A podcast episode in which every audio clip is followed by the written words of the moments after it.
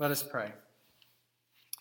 Lord, we thank you for this scripture reading this morning and how our eyes can be opened to your word.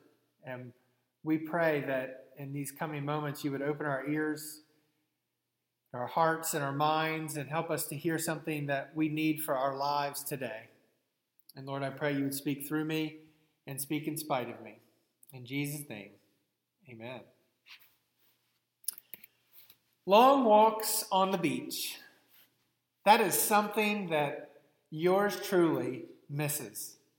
Yes, perhaps it's a little cliche and it's a popular saying, but long walks on the beach are something that is so nice for me and my soul.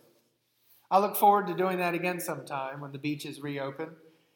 And sometimes it might be by myself, walking along the beach with the waves crashing against my feet as I think or pray or whatever it is I'm doing.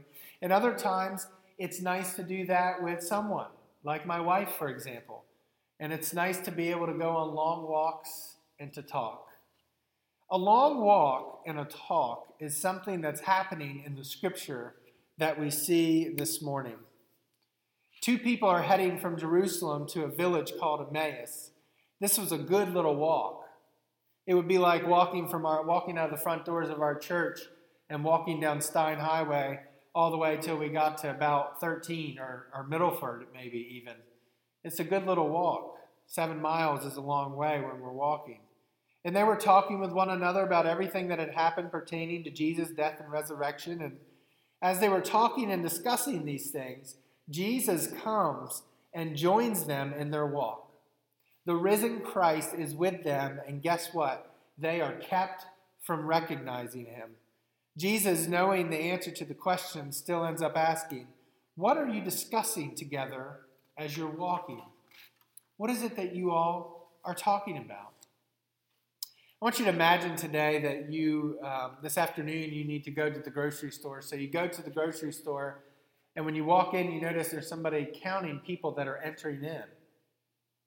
And then I want you to imagine as you walk in, you see tape on the floor every six feet. And you notice that everybody except for you is wearing a mask. Imagine if you asked for the manager and you said, Excuse me, uh, sir or ma'am, why is there tape on the floor? Why is everybody wearing a mask? The manager might say something similar to what Cleopas and his friend are saying. He or she might say, How have you not heard? How do you not know that there's a pandemic going around? How do you not know that it's a requirement for us to wear masks now? How, how, how do you not know these things? How have you not heard? Have you been living under a rock? And these two have been are talking to Jesus and they're thinking the same thing. How have you not heard about this? And in fact, they say, Are you the only one visiting Jerusalem who has no clue what's recently happened in these days? And Jesus says, What things?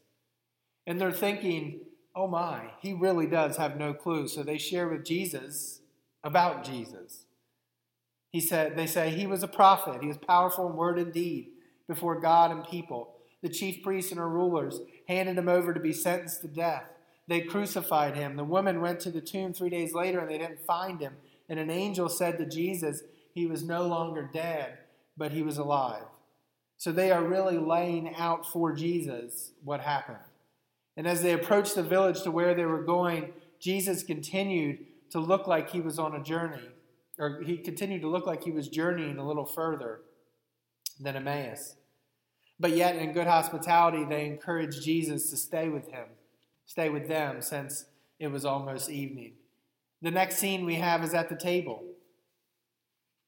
Jesus is with them at the table, and he took the bread and he gave thanks, and he broke the bread and he gave it, began to give it to them, and then something shifts in the midst of the breaking of the bread. Sometimes I'll watch those videos of military men and women coming home and surprising their family.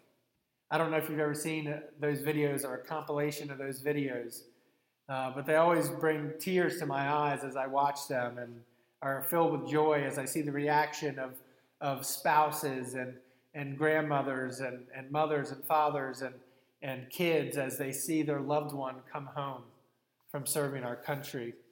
I remember one in particular. It, there was a family, a, a wife and children were at a baseball game, and they went to go out to the pitcher's mound to throw the ceremonial first pitch. And their father was away uh, overseas serving our country. Well, the, one of the family members ends up throwing the ball to the catcher uh, as the ceremonial first pitch. And shortly after, the catcher stands up and takes off the catcher's mask, and it is the father. And then the family goes crazy, of course, and runs, and they all sprint and hug one another. But the point of it is, is that they were sitting, she, the, the family member was staring at the catcher and throwing the ball to the catcher, but they were they, they didn't know who it was. They were kept from recognizing that it was the father and the husband of the family. And all of a sudden, the two people who were journeying with Jesus went through the same thing. They were kept from recognizing him, but now they recognized him. And they realized that it just wasn't some person that they didn't know. They realized that it was Jesus. And as they recognized him, they noticed something. They noticed that their hearts were burning within them while Jesus was talking with them on the road. They responded to this encounter with Jesus by getting up returning to Jerusalem, Scripture teaches us that they found the eleven along with the others and they shared their experience of the risen Christ. What an amazing story this is of the risen Christ revealing himself to two people in Emmaus. What is it that we can take away from this scripture this morning? What, guy, what might God be up to in this text today that may be speaking to us? When I was a teenager, I remember one time going on a uh, retreat uh, with a group of people, a Christian retreat. And I've been on many of those throughout my teenage years and even um, in college. And, but I remember this one in particular. I was with a group of people, and I was walking with an older man who, um, who and we were all singing together. And he looked at me and said, did you know that you were supposed to see Jesus on this weekend? And I said, um, I guess I, I thought I was supposed to see Jesus on this weekend. I, I mean, the correct answer, I guess, is yes. So, uh, yeah, sure. And he says, Well, you're about to see him right now. And as we walk into this room, uh, there's candles everywhere lit. And as we walk into this room, our voices are singing in unison. And something in me changed in that moment. Something powerful took place in my heart in that moment. My heart was burning with the love of God. I saw Jesus on that evening. I had heard about Jesus being real in the lives of others, and it was one of the first times in my life that I experienced that for myself.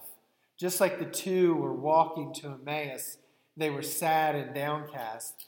They may have heard about the resurrection, but then they experienced the truth of the resurrection for themselves.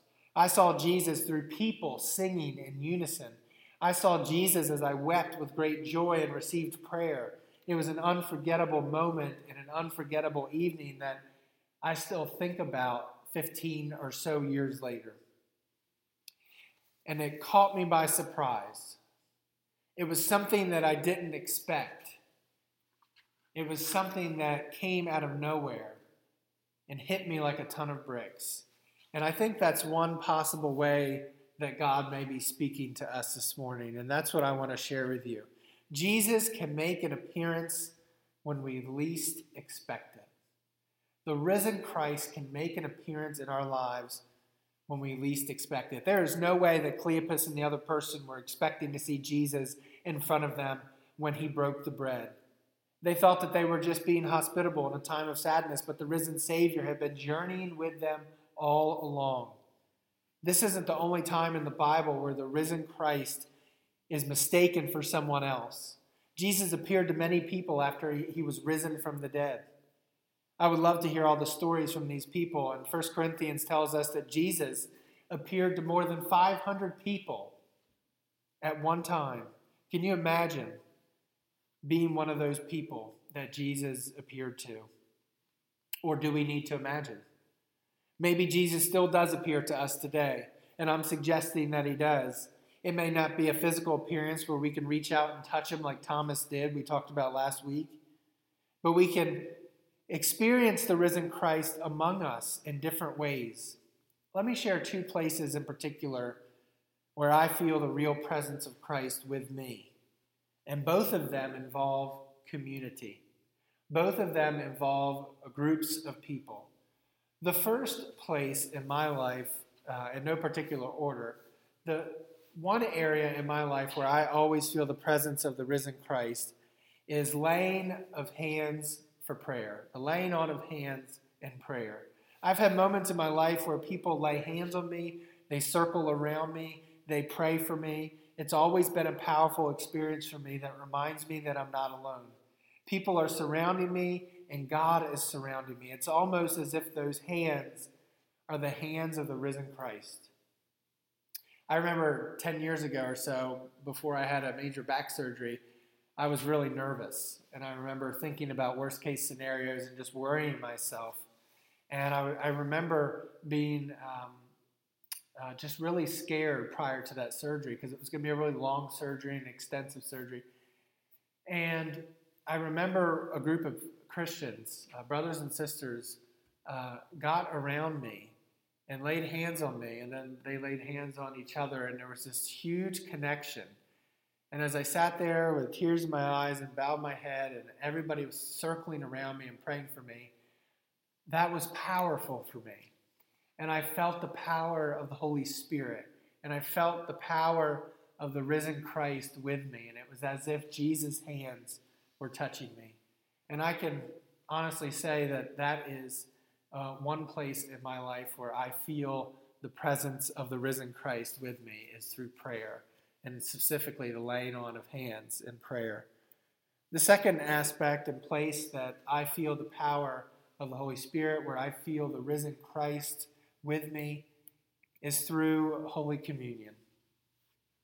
A few years ago, I went on a spiritual pilgrimage to England and it was all about learning about the footsteps of John and Charles Wesley, the founder of Methodism, and the early roots that caused the Methodist movement to take off. And each morning we stayed, um, or we stayed at this college uh, in Salisbury, England.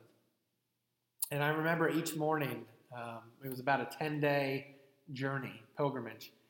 And every single morning, the first thing we did was gather together in this beautiful little chapel we sang together and we prayed together and we heard a little devotion and we received the Eucharist. We received Holy Communion. And every single morning, they told us, You are going to miss this when you get home and don't have communion every morning with a group of people. And boy, were they right. I missed it and I longed for it. And every morning, I felt the power of the risen Christ with me, the real presence of Jesus. There's something about being together and breaking bread together that helps me experience the risen Christ. Communion is a holy mystery in which we experience God's grace in a tangible way. And one of the things I look forward to, like Jesus was revealed in the breaking of the bread in Emmaus, is breaking bread with you. Is, is something that I anticipate one day when we will gather back in this sanctuary again and receive Holy Communion together what a joyous time it will be for all of us, and what a joyous time it will be for me to look you each in the face and in the eyes and say, This is the body of Christ given for you. There's something about Holy Communion that's always been special to me. Christ is with us in the midst of, of it all, and this is a powerful way to experience the grace of God in our lives. Christ is still revealed to us in the breaking of bread, just like Christ was still revealed to Cleopas and his friend and the breaking of the bread and the story of Emmaus. So, where do you experience the risen Christ? Maybe when you read Scripture, maybe when you pray, when you worship, when you're in nature and soaking in God's creation. Maybe you experience the risen Christ when you're together with other Christians. Prayer and Holy Communion are some places in my own life where I experience the risen Christ. And there are certainly other places too. But what about you? Where do you experience the presence of Jesus in your own life? The point today is this be on the lookout for the risen Christ because He just may surprise you. God is at work in your life, and if we would just only open up our eyes to see Him and pay attention. Oftentimes we miss out on God's work in our lives because we're so distracted. This week, I want to encourage you to pay attention. Whether it's at home, whether if you're uh, having to go out and to work in all of this, wherever it is that you are and wherever it is that you go, pay attention. Where is God trying to teach you something? Where is the risen Christ trying to reveal himself to you?